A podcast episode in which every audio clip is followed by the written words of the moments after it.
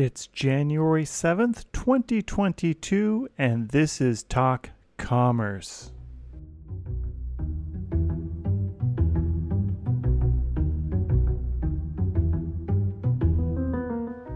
Imagine 10 years ago, you're standing in your kitchen and you say, Alexa, order more dried lima beans.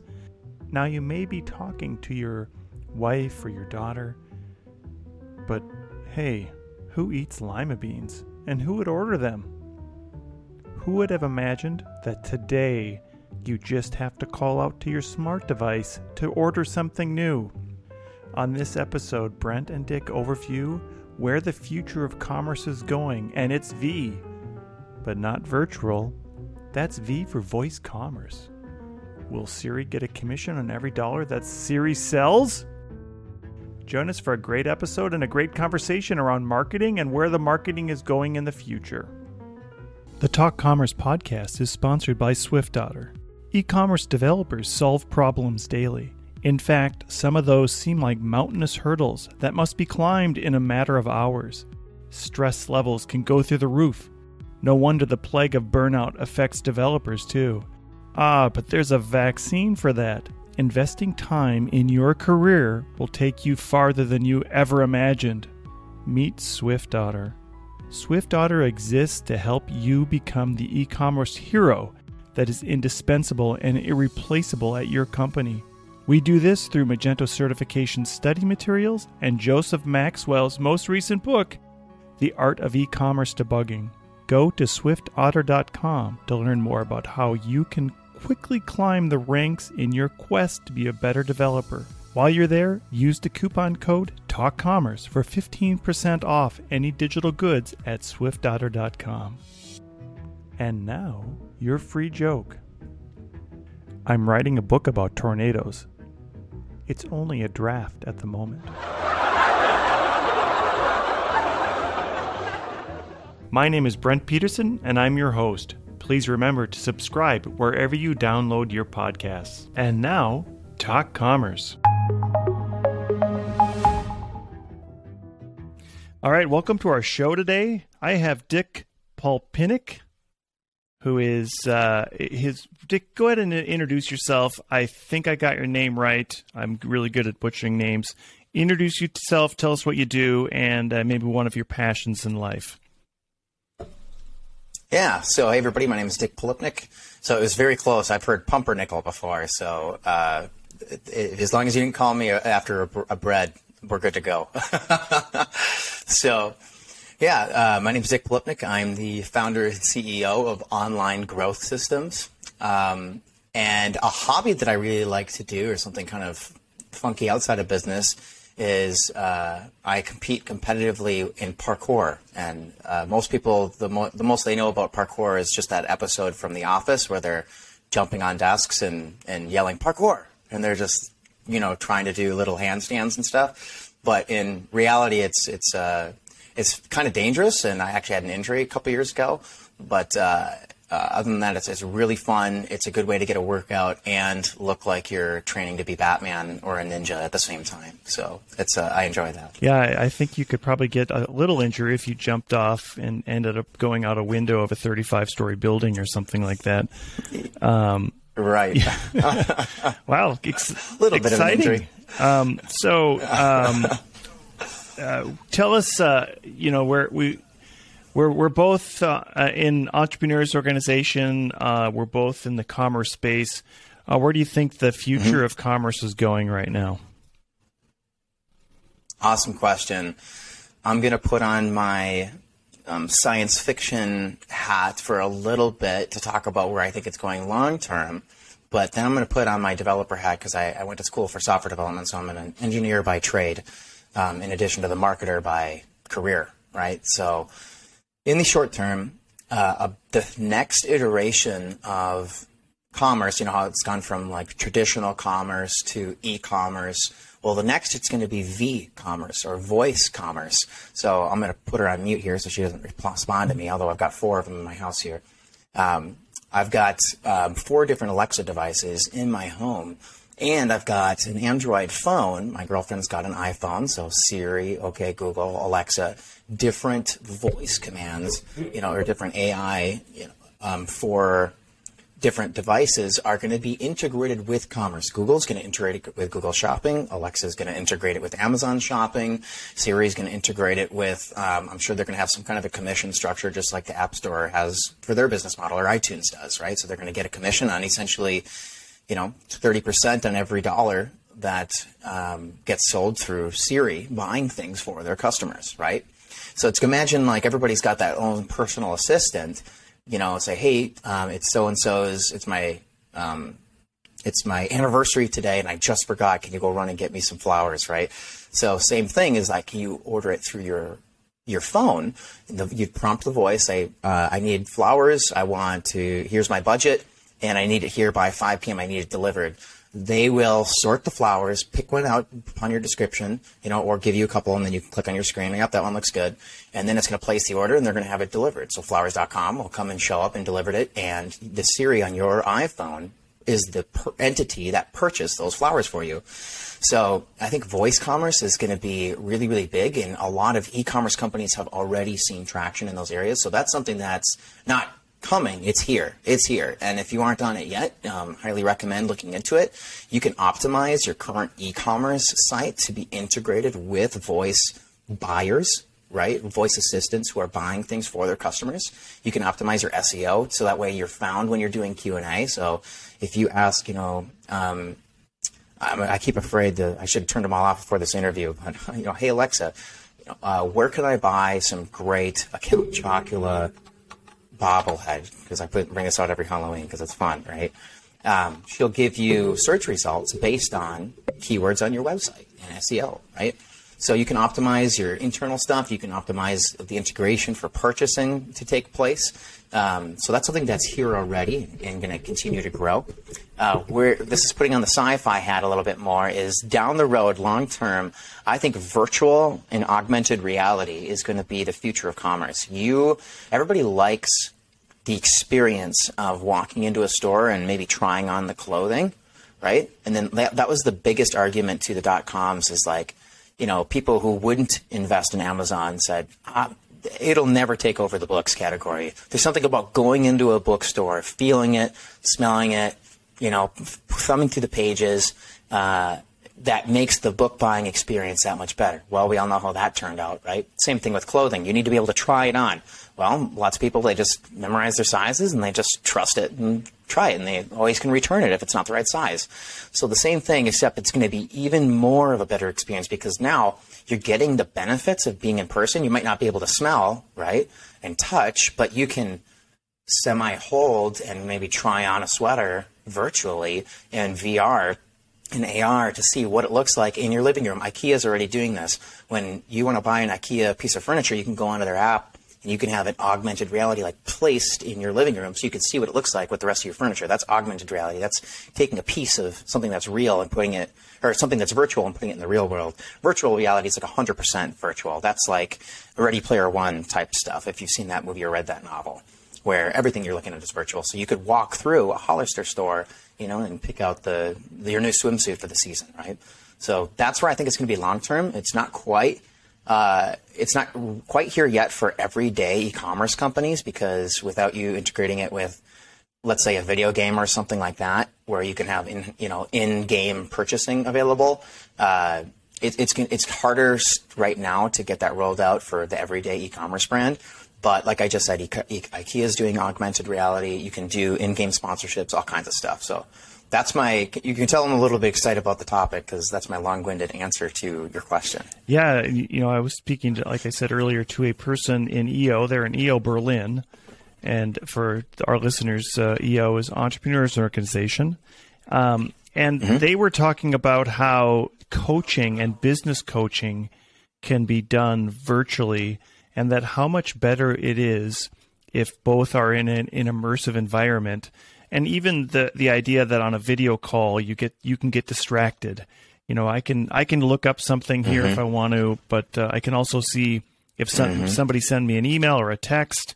Uh, it is much better to have those persons with you uh, directly than then um, mm-hmm. it, it, humanizes them. I think that was one of the words they used, and it allows mm-hmm. them to um, to more um, intimately be involved in the conversation. And uh, definitely, you know, even uh, we're an Adobe partner. Uh, the Adobe Sneaks in 2019, they, that one of their one of their uh, highlights was that virtual furniture thing where they showed uh, they showed you putting t- furnitures in different types of environments, mm-hmm. and uh, that was two years ago now that we were we had in person events, and it was quite interesting to see how all that is working out and how that is moving forward now in time, and how so many mm-hmm. of the other, like you said, IKEA is, is, taking advantage of that augmented reality. Virtual reality, I think, is mm-hmm. is uh, the next thing coming from the voice reality or voice reality, voice commerce. Voice commerce. You know, I think the one yeah. thing merchants do worry about is is if they're using an Alexa. Alexa typically is going to look at the Amazon store first and then the rest of the list. So, I think you mm-hmm. then if you're going to do some kind of FBA Amazon, that's just another reason why you should have your products on multiple channels as well, uh, because that mm-hmm. voice mm-hmm. is probably going to look at uh, Amazon first, especially from Alexa, and then at the rest of the mm-hmm. list that, that, like you said, that is that it's coming up from SEO. Uh, maybe just talk a little bit about how merchants could best encode their pages for SEO that is found in voice content. What is what does Alexa look or yeah. Google look, and is it common across those? Yeah. So I'll give you an example. So the best way to optimize your website or your products or whatever it is that you're trying to optimize for SEO is to write it in a way that you would speak it. So right now, I'll give you an example. If I were to use Siri and I said, "Hey Siri, where can I buy the best? Uh, uh, where can I buy shoes?" Right? When I ask it like that, you want to optimize your SEO for the way people would verbally ask it. So that means sometimes using slang, sometimes using incorrect grammar, sometimes, you know, using run on or incomplete sentences, either way. So you're making it not grammarly or, or, you know, it's not perfect English, but it's how people talk because that's the, they're, you know, the voice assistants are going to take that audible snippet and they're going to turn it into text word for word and then they're going to post, you know, they're going to search, they're going to crawl the web for that query, just like Google would when you type something in on Google. Imagine them speaking it right into Google, and then that's what they're going to look for. So when you optimize your, the verbiage of, let's say, the products or your your SEO on your website, you want to make sure that it's ranking for keywords that people would speak and say in a sentence, and you wouldn't use like a ton of uh, well, a lot of best practices right now are to optimize for like you have like your geography, you have like your target customer, like you have a bunch of different KPIs and metrics and target customer type data in your SEO um, search results or your SEO rankings because like you want to be people who are in a company that's worth $2 million that are in this geographical area who are looking for products XYZ are finding you. But that's, nobody's going to say that. Nobody's going to verbally say that into their phone. Hey, Siri, I'm a company that's 2 million in revenue and I've got 10 employees and I need to find a, I need to find shoes. You know, they're not going to say that into the, into their device. So a lot of companies are too heavily invested into like the deep data type um, search ranking, which is good because then you can, you know score when people are typing that kind of stuff in, and you're going to show up above competitors that are just doing broad surface level stuff. But you also want to make sure that you're ranking for keywords that um, are are the written the way people talk. Does that make sense? Yeah, yeah, no, that's perfect. Um, yeah. So I know that uh, Google has consistently changed what the what they look for. You know, I think that mm-hmm. maybe the meta description isn't as important as it was in the past. Uh, where is it um, that people should be putting this content on their pages?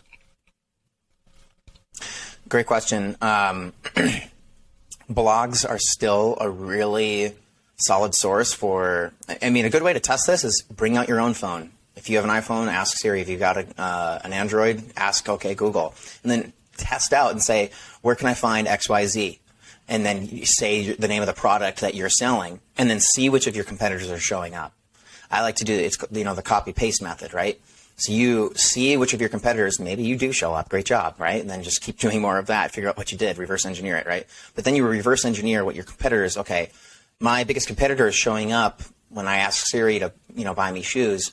You click on the link and you say, oh, they wrote a, you know, top three, you know, shoes to, to buy today in like you start to reverse engineer why Siri found that article and recommended you to, as the resource. And but you might say, uh, so that's an example. I would say field test it. Do that. So it's going to be different for everybody, but field test that actual thing. Ask your device. Look at the competitors that are showing up. Reverse engineer what they did. That's probably the most tactical thing.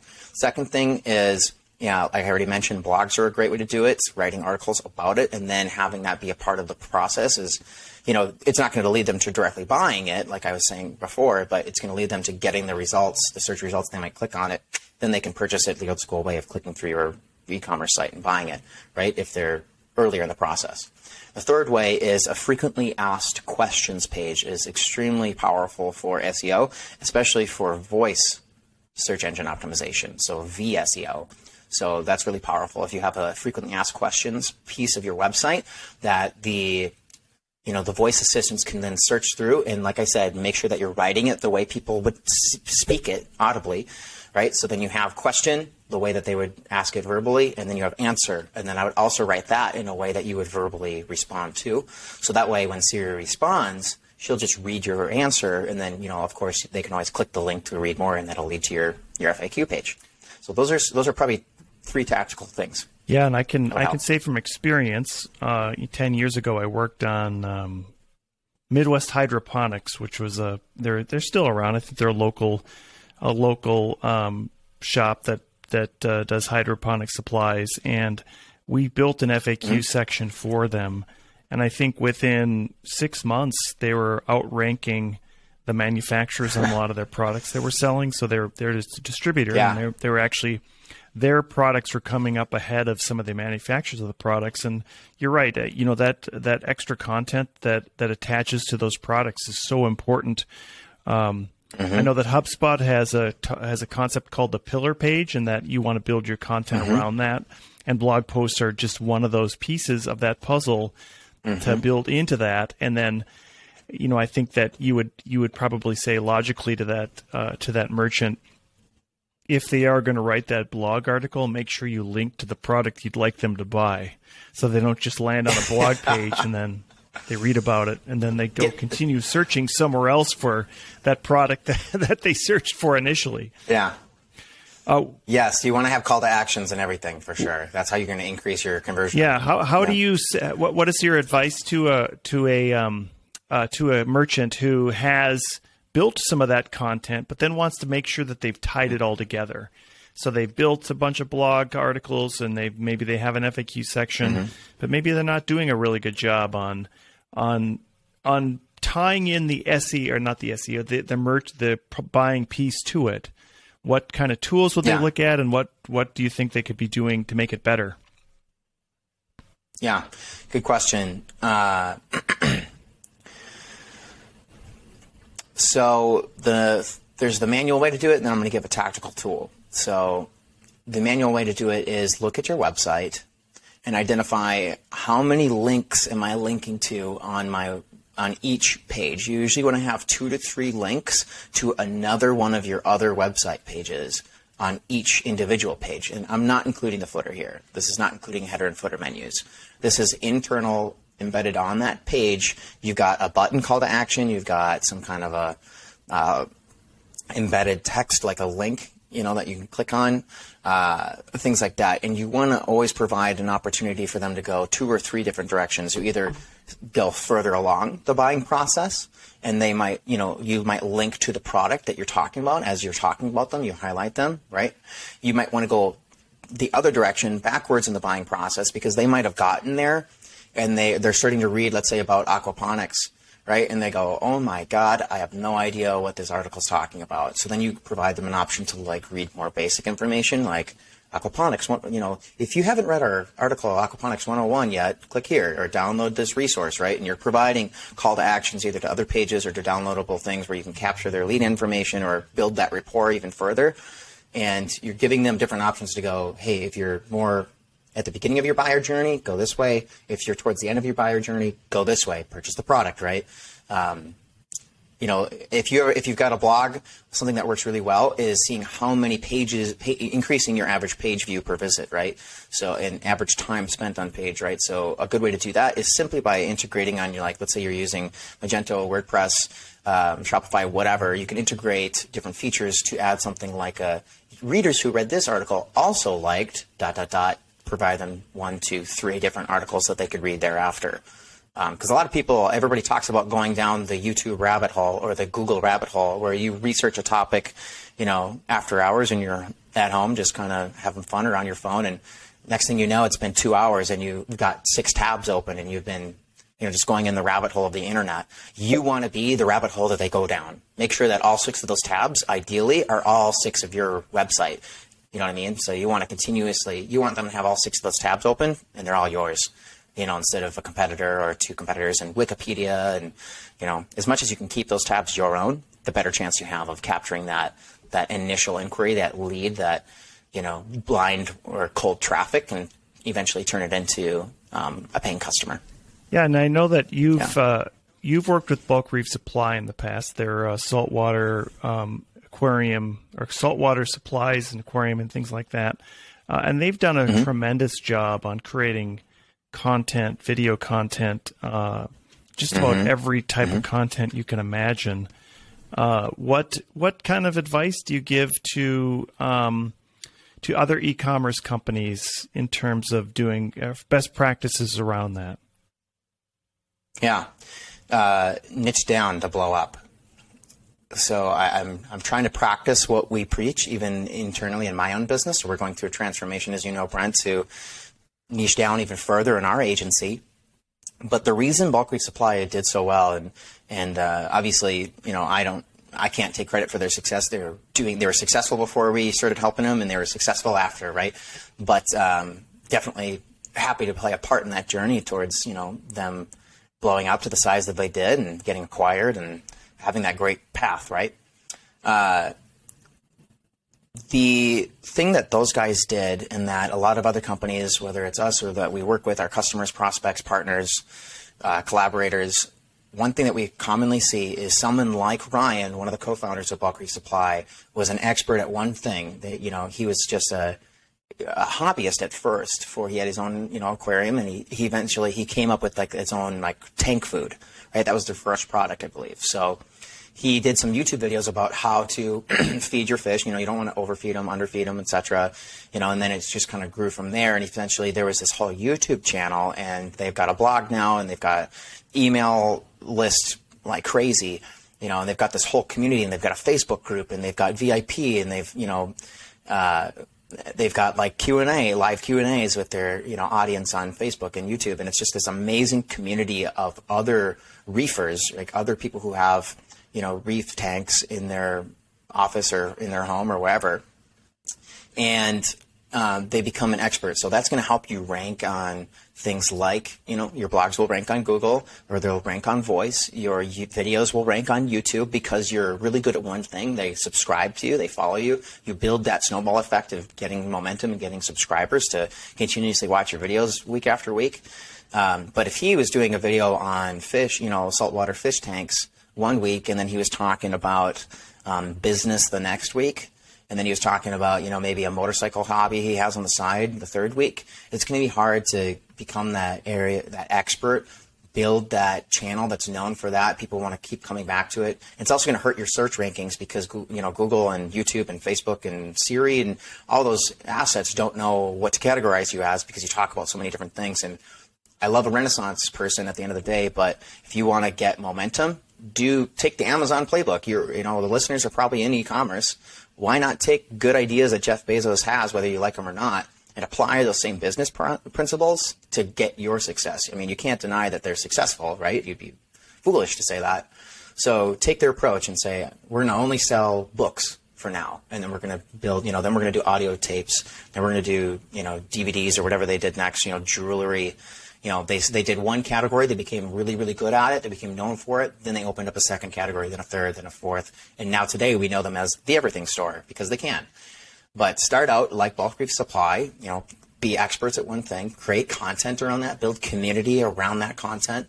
Um, uh, you know, post about that one piece. And not every industry, not every e-commerce brand is going to be a hobby type of thing. It might be business to business. You might be selling, you know, equipment or something like that. And you can't really build a Facebook page of everybody who loves to talk about their brand new printer. You know what I mean? But you can build let's say like an IT, if you're a vice president of IT or you're a director of IT, be part of this Facebook group because we're going to answer each other's questions. You know, you might sell printers, but create an ecosystem where you know your customers can congregate and, and ask each other maybe non-questions like, "Hey, I'm thinking about switching companies.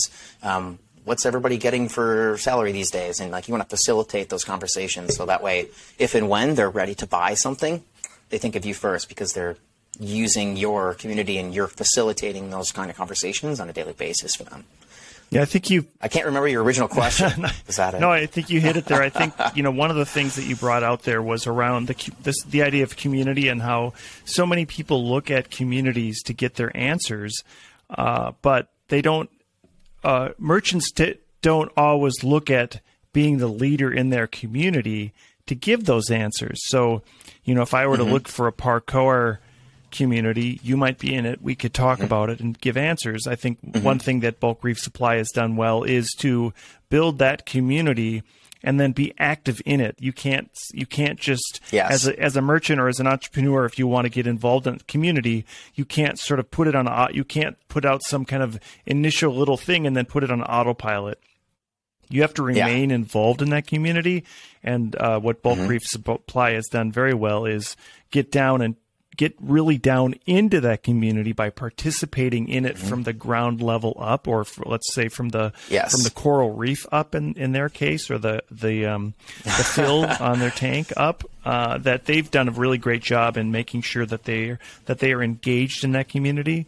Uh, and there's other mm-hmm. there's other companies in the same you know different industries but are selling things that are building these communities that are keeping people involved mm-hmm. and th- those people are then going back to that website to get more answers and i think like what you said yep. about voice and about video that's a great way to push forward those answers and that that content gives them great ideas to look at oh yeah i'd like to buy that thing whatever that thing is and um, mm-hmm. suddenly you've you've driven some commerce through your through your video content. Um, mm-hmm. I think that uh, so you know bulk reef. I think you helped them with some of their HubSpot. Maybe talk a little bit about their buyer journey, some of their mm-hmm. automations that they have, and how other merchants could be helping to automate some of those things that are happening when clients come to their store. Yeah. So I kind of have to keep it surface level for non-disclosure reasons, but I can dive into uh, the tips and tricks we used to kind of get them the results that they were looking for and that you know kind of fed into their success to them getting acquired a year later right? So uh, one thing that e-commerce companies could do more of is think like a SaaS company. And SaaS stands for software as a service. So those are those software you know companies that you have a subscription with you know whether it's Netflix charging you you know seven dollars a month or if it's uh, you know, Shopify charging you $34 a month, right? So those ongoing monthly subscription softwares that you're paying for, those are called SaaS companies. And, you know, one thing that you can do is you don't always have to look at your industry, kind of look at parallel industries and say, let's, what ideas can we pull from that that are really working well for that industry that we can roll out and also achieve similar success? So that's kind of what we did with some of their, uh, what HubSpot calls workflows. So for those who aren't who are listening who aren't familiar with HubSpot, it's essentially it's a, a CRM or, or a custom or customer relationship management software that also has like marketing automation, sales automation, and customer support software features built into it. So there's really it's like four different pa- products and four different softwares. And you can just pick and choose which ones you want to uh, buy. So they don't charge you a million dollars to use the whole shebang because if you're unless you're a huge enterprise company, you don't need all that stuff. So they only charge you for which of their products you're using, and they only charge you for the volume of what you're using it. So it's a really great pricing model. But um, for those that are listening that are still growing and want to check it out, but uh, we looked at some of the stuff that they were doing and said, how could we leverage all of the content that they're already creating to help them drive more sales through other channels. So you know, right now, right now, YouTube is exclusively marketing to you, other people who are consuming YouTube. But if you're if you're not a YouTube consumer, if like let's say you just watch TikTok or you just you know re, like Google is your your one source of truth and you just Google things, um, you're not going to get as many YouTube videos. You're going to get blog search results, right? Um, if you're a Twitter user, you know, you want to, and you never go on YouTube, like you want to leverage the content in other mediums. So one thing we did is uh, they have a great job of, of making sure that they nurture those communities and capture those leads. So they had a pretty decent sized email list that we could work with. So some of these tactics can only work if you've got an ecosystem or a, uh, email list already established. You know, so of course we separated it into, you know, these people have bought from them before. These have, uh, you know, they've actually conducted a transaction, right? So those are you know existing customers, and then we've got the pile of emails that you know of people who have never purchased from them. They've just you know downloaded an ebook or they've watched a video and filled out a form or did some kind of you know uh, tank you know how much would it cost to build my dream tank calculator thing, right? And however it is that we got their email address, we you know separate that because we want to have different communication, different messaging for each group. And without getting too far into the weeds, some of the things that we did was um, we looked at their data and said a lot of customers who purchased, let's say, like this particular tank, um, it makes a lot of sense that they're going to they're going to need to upgrade their filter because the filter that they were previously using is likely going to be too small for this bigger tank that they've purchased. Right? So kind of following your customer journey and saying, okay, five years ago, this customer bought this small, you know, one cubic foot you know, I'm making numbers up. I have no idea. That's probably way too big. I think I, you know, uh, whatever. They've got like a one by one tank, and then you find out five years later, you can see the data. Oh, they upgraded to a five by five tank, so they, you know, five x the size of the saltwater tank, the reef that they're going to, you know, nurture. Well, it would make a lot of sense for you to run a campaign on them to say, hey, you are dealing with a lot more water, a lot more nutrients, a lot more bacteria. You're going to want um, a bigger filter to go with your bigger tank, right? So we were looking at that's like a really um, high level example of some of the stuff that we did for cross selling them. So we would cross sell and then we would also upsell. So even in that same example, um, if we saw them, let's say, add, uh, if, if we saw that they had purchased a one by one tank five years ago, we would reprompt them and say, hey, uh, your tank might be getting old. Uh, you can either upgrade to a, or, or, you can either purchase a new one. Make sure you know you've got the best of the best. Uh, it's it's shinier, whatever. You know, it glows in the dark this time, right? So you can kind of add some features, but you can also upsell them. Why don't you buy the five x five or the ten by ten or the whatever, and um, upsell those customers because you want to look at the lifetime value, the LTV of a customer, and say like, how can we upsell and cross sell other products that we own, and um, get the most value for our customer because you spend so much money trying to get that lead in the door and you're spending all that money on SEO and all that money on making that YouTube video and you spend your left arm trying to get them to the site for their first transaction why wouldn't you spend a couple more pennies on top of that to make sure you're getting them to buy a second and a third and a fourth and a fifth time and create that long-term lifetime value? It's going to increase your marketing dollars, your ROI, your, your return on investments. Your, it's going to increase the valuation of your company if you ever want to exit someday. Uh, it's just a no-brainer, and every dollar that you spend is going to yield a higher return back. So, you know, whether it's paid advertising or SEO that you're getting those first transactions from, it's an it's it's it's a mistake to not optimize your marketing and your sales automation on the back end. So that way your HubSpot can run all these crazy billion dollar algorithms that you don't have to develop because HubSpot's done it for you. And you just pay them, you know, a thousand bucks a month or whatever to leverage their billion dollar algorithm, right? And it sifts through all your data and says, okay, um, we think that your customers who bought this tank will also buy this filter. And then you as a as an entrepreneur or a marketing you know agency can write email campaigns and create drip campaigns and if then you know split testing you name it to try to increase that return on investment and, and get those upsells and cross sells. So that's a that's what we did for them. That's what we've done. We do that for a lot of companies.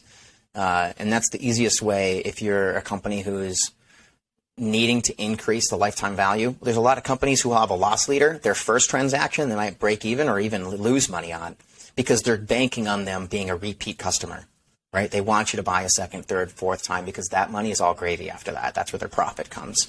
So, Yeah, and I think the idea that uh, uh, um, in the past, uh, loss leaders would be something somebody would physically sell. They'd advertise it in the newspaper. Somebody'd show up your door. They'd yep. buy it, and hopefully they'd come into the store and buy something else. That was a physical world. Mm-hmm. Uh, now we're, we've moved into the online world where we're trying to get people to do the exact same thing. And I think a lot of smaller mm-hmm. business owners forget that if they have a tool like Magento or BigCommerce or Shopify, a lot of those things are built in. Especially even looking at what what are they doing with um, uh, with their shopping cart and their abandonment? Is is the client did the client yep. go into the cart? Did they abandon it? Making sure you understand that journey from the point that they enter to the point that mm-hmm. they leave, and if they've left before the cart, or they've left in the cart, or you can see people that haven't registered and they're in the cart. That's mm-hmm. super mm-hmm. important to understand. Getting them to sign up for a newsletter, getting just so you start knowing their cookie yeah. and knowing then what their behavior is over time then learning how mm-hmm. can you um, you can use tools like um, um, well there's lots of tools you can use to determine where they're going and where they're exiting google mm-hmm. analytics is a great tool to start with uh, hotjar or something like that would help you to understand where they're yep. clicking so there's so many things that merchants could be doing no matter how big they are to help their to help them sell more of their own products and you're exactly right that the um, mm-hmm. the end caps on a in a big big box store are the things that they put because they know that somebody's going to grab that package of mm-hmm. Old Dutch chips because hey, I didn't mm-hmm. really need them, but they're right there in front of me, and I'm hungry right now. I'm going to take it. Mm-hmm. Mm-hmm. Um, so, some tips for if if you're a younger, newer entrepreneur, maybe you don't, you're not super familiar with with getting into some of these online things. What what what tips do you have for increasing their revenue?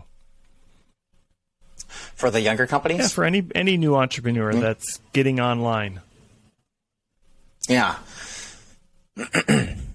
I would say what what makes you different than your competitors?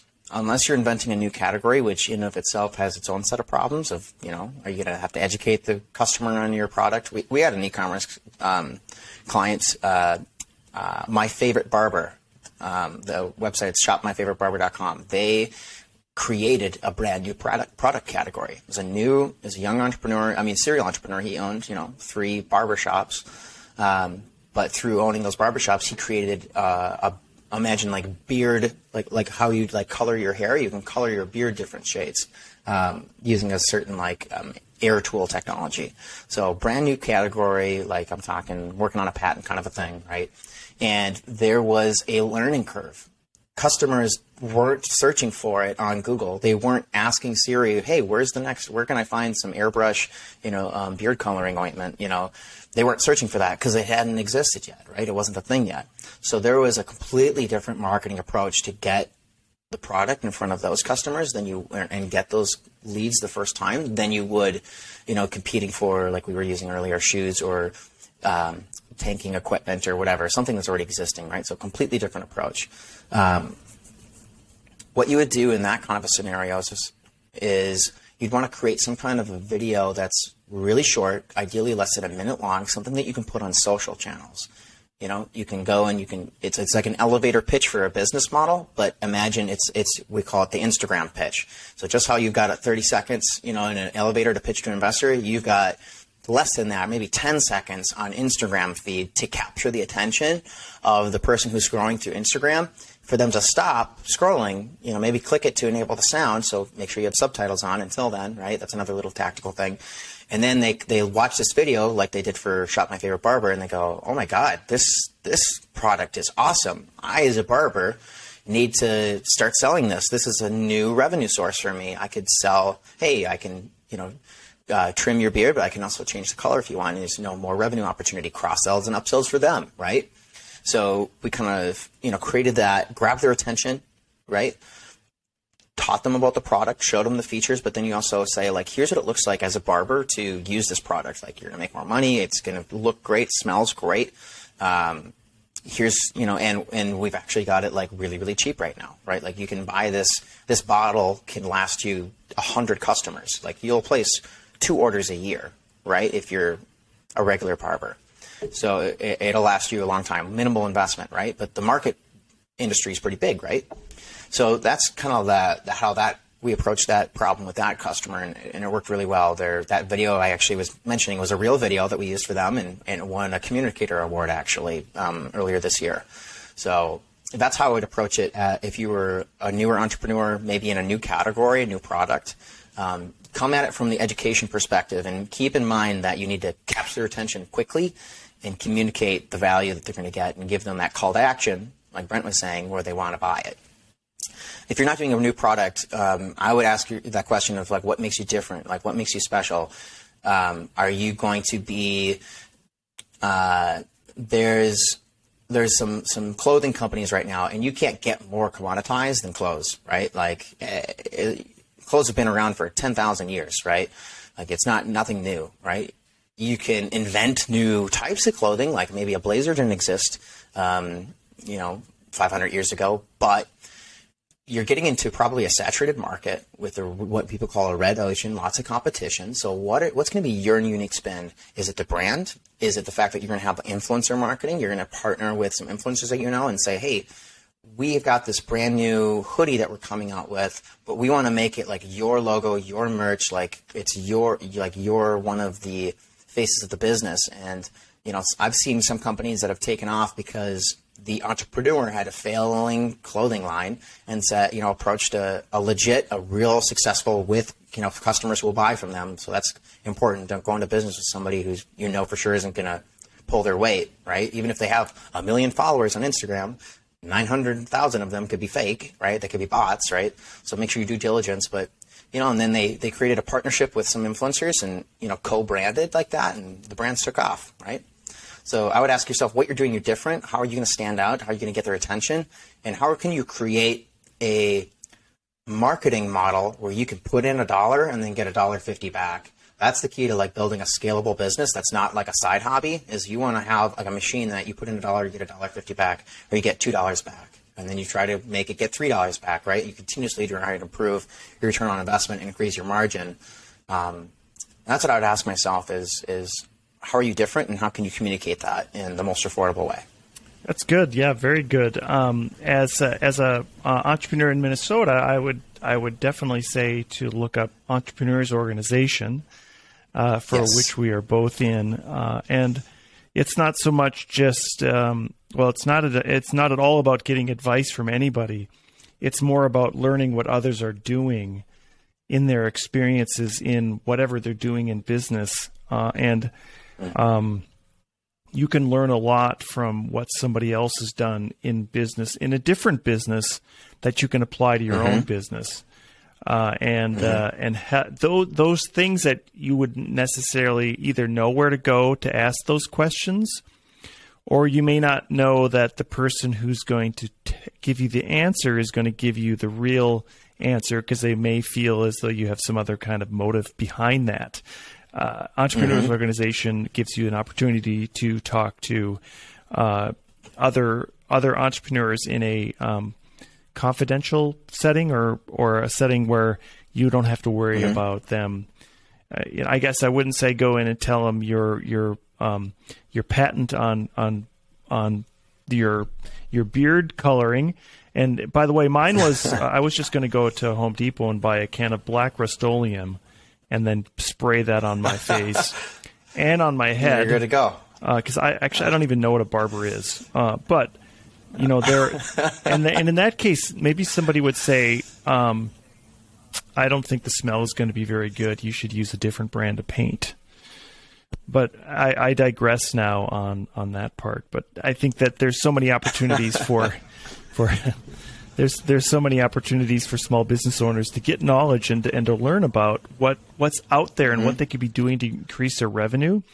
And right now is is the best time to be in e-commerce because you have the same tools that the big companies have.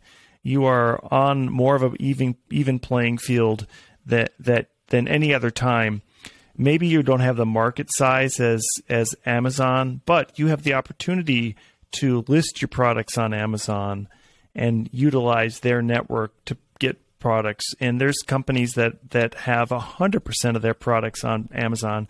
And I think one thing you said earlier as well is making sure that you that you have a brand that if it's something you're developing or something new, that you want to have mm-hmm. a brand on Amazon, and that makes you unique.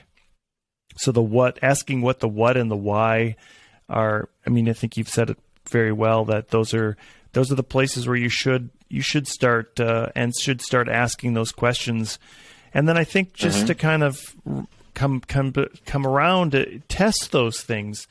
Uh, I think testing those journeys and seeing how well people do within that journey and having those tools to see where they're going. Um, I know you mentioned HubSpot earlier. If you put your little, if you get HubSpot and you don't have to spend a thousand a month, you could. They have a yeah. It's not much less, but it is less.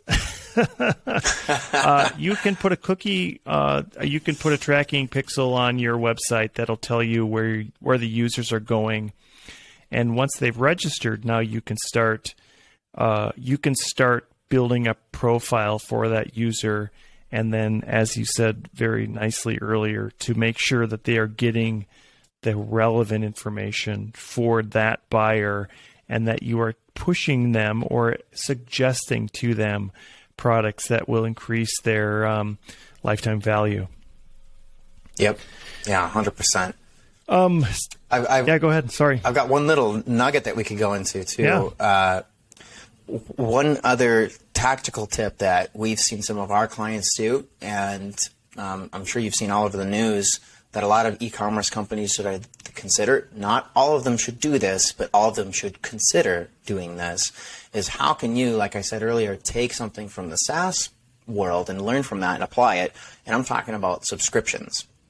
So everybody's familiar with um, Dollar Shave Club, right? So those guys had a you know over a billion dollar valuation. I can't remember if they were sold or not, but um, some entrepreneurs that were hustling, they they raised some money they purchased a razor manufacturer, and this this is all from memory. I could be wrong, but uh, purchased a uh, small ran- razor manufacturing business, and said, you know, instead of me competing with every other razor company in the world, how can we put a unique spin on this, make it our own, and um, make our own e-commerce brand or, a commerce company with a huge spin. And the spin that they did was making it Dollar Shave Club. It's a dollar. Uh, you get, you know, it, it's a monthly subscription. Um, it's got that retention, and you're talking about lifetime value. Your lifetime value is much greater, and I'm, that's that's a company that's competing for a commodity. It's disposable. You know, you can go to any drugstore on the corner and, and buy uh, razors. Uh, gas stations you can sometimes buy razors at, right? Like everybody, like it's not that hard to find. So how could you possibly compete with that and make a billion dollar company that doesn't exist yet? You know, when when Gillette's been around for a hundred years, well put a unique spin on it, add some interesting marketing, make a brand, like Brent's saying, and um, they took something from the SaaS playbook and made it around a subscription model. You know, not every business can do that. You can't sell a you know a two thousand dollar fish tank to somebody every month. That would you know put most people in the on the streets, right? You have to think about what can we sell in a monthly, or what kind of value can we provide. Um, it could be like one of those boxes that you get a little uh, a box every month and it's different stuff. And part of the value is that you don't know what you're going to get every month. You know, it's a, it's a, uh, if you're really into snowmobiling, you might get some, you know, new gloves every month. You might get some goggles, maybe a, a access to a VIP video of some professional snowmobile athletes that, you know, kind of show you some cool tricks that only you can see because you're on the subscription plan. Um, there's all kinds of stuff you can do. Take something out of the bulk Supply playbook, and say, you could make a VIP Facebook group that only your subscribers can go into. You know, it's a more gated community, right? So that's just another little tactical thing that um, I wanted to bring up that I've seen some of our clients do and and achieve really good success with that. And you know, we haven't taken any clients to the billion dollar mark yet, but yet is the key word. Yeah, yeah. I suggested that we do Fish of the Month Club uh, it didn't work so well in Arizona or in Minnesota in January because they tend to freeze. Uh, but you know, I'm joking. Uh, I'm completely joking right now about that. We didn't do Fish of the Month Club. Um, yeah, no, that, that's that's perfect. And you know, I think looking back in in time uh, in the physical world, um, you know, the record industry was really big into that, uh, where you they mm-hmm. send you uh, either was records and CDs uh, and you would Mm-hmm. either you keep the ones you wanted, and then the ones you don't want, you're supposed to send back. And how many people forgot to Mm-hmm. send them back, and suddenly you've bought, you know, three records a month for well, now their records are twenty five dollars a piece. But uh, um, you know that that was a that's a great model to to make to get people interested in a product, and especially if they're on a subscription where they have to send something back. Uh, a lot of times they'll just keep it. Um, so, uh, yeah, great. Thanks, Dick. This has been a this has gone this has been a great uh, uh, time here. I appreciate the your insight on on these topics and. Uh, um, and especially for uh, young entrepreneurs and entrepreneurs, uh, you know, let's keep reminding them they should uh, they should be seeking out um, others like yourself. I'll put it that way. Look for people that uh, that are like you, uh, because entrepreneurs are a different breed, and um, they don't uh, always act the same way as everybody else in the world. so Right, finding a, a peer group that you can meet with and learn from and talk to and ask questions is uh, in your local city is a great way to Yep. keep moving and keep learning uh, and keep doing. And I'd like to make a little plug there for, for the organization you mentioned earlier of EO. So that uh, Entrepreneurs Organization has an accelerator program that uh, me and my company, Online Growth Systems, is actually part of. So we're in the accelerator.